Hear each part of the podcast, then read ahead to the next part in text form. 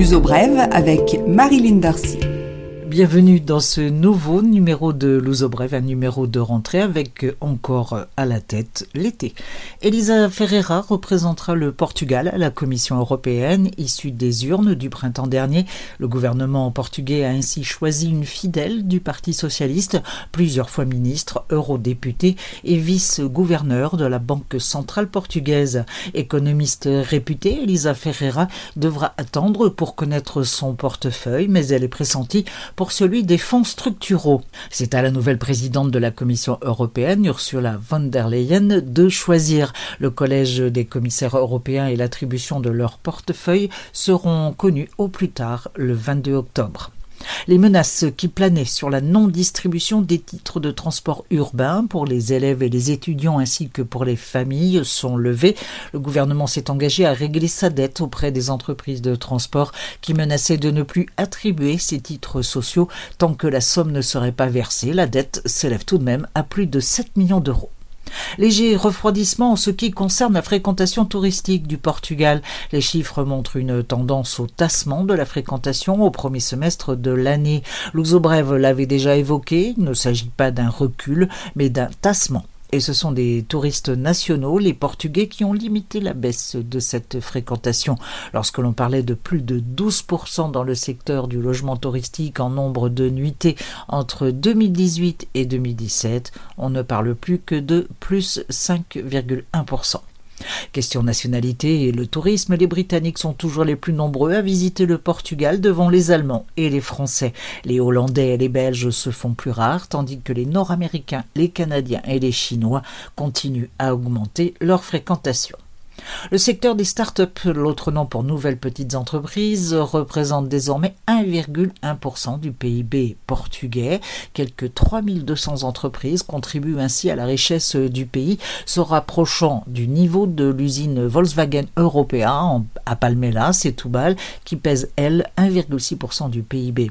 En 2018, les entreprises de base technologique, les start-up, ont dépassé un chiffre d'affaires de 2 milliards d'euros, soit une augmentation de 36% par rapport à 2017. Ce très bon comportement qui place le Portugal en tête de l'Europe du Sud dans ce secteur a un impact sur l'emploi. Ces entreprises emploient 25 000 personnes, 10 000 de plus qu'en 2016. La page des entreprises, Decathlon recrute pour son magasin de Coimbra qui ouvrira à la fin de l'année. L'entreprise va recruter 70 personnes situées près du Forum Coimbra.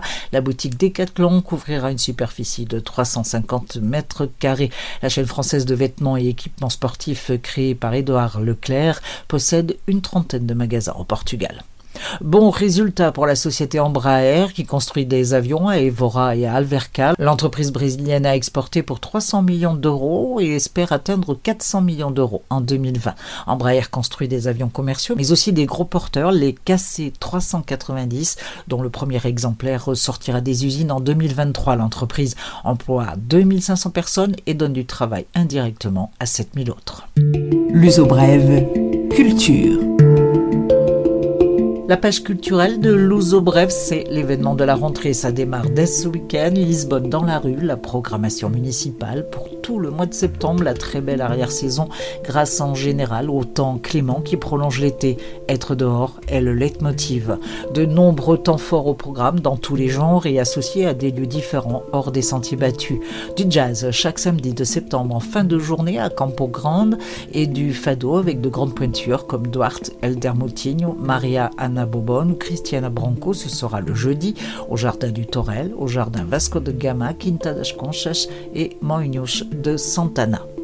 À ne pas manquer non plus Lisboa Magique, toujours dans ce même festival Lisbonne dans la rue qui a débuté le 27 août et se terminera dimanche 1er septembre. Lisboa Magique, 15 invités internationaux, présente quelques 174 spectacles répartis entre la place du Chiado, le jardin d'Aestrella, la place du Carmo et celle de la mairie ainsi que la place Camões.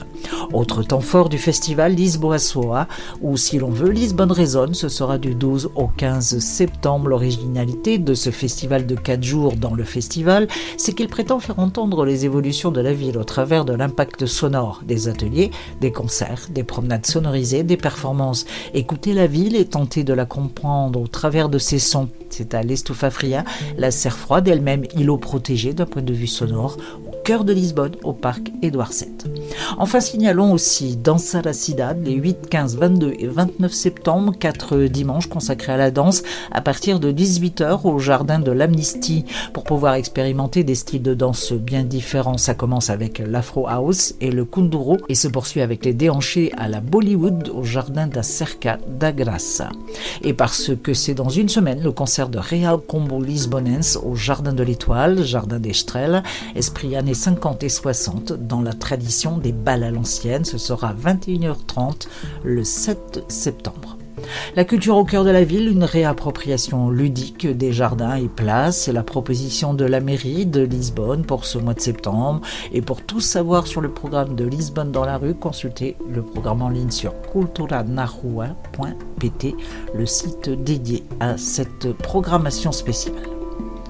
On va à Evora pour signaler la clôture de Art à Rua, les arts à la rue, avec le spectacle opéra intitulé Geraldo et Samira, un opéra pour Evora. Ce spectacle propose un retour au XIIe siècle pour raconter l'histoire de la très belle cité d'Alentejo.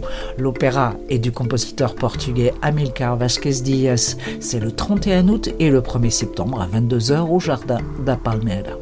En bref, fin aussi le 1er septembre de Fuso des projections d'art vidéo dans les musées de Lisbonne et finissage de l'exposition d'Anna Fonseca à la Société nationale des beaux-arts, une parodie entre la culture fitness et la nourriture, la reconstitution d'un gymnase où les haltères ont de drôles d'air. Expo très conceptuelle et pleine d'humour. Finissage de 18h30 à 22h vendredi 30.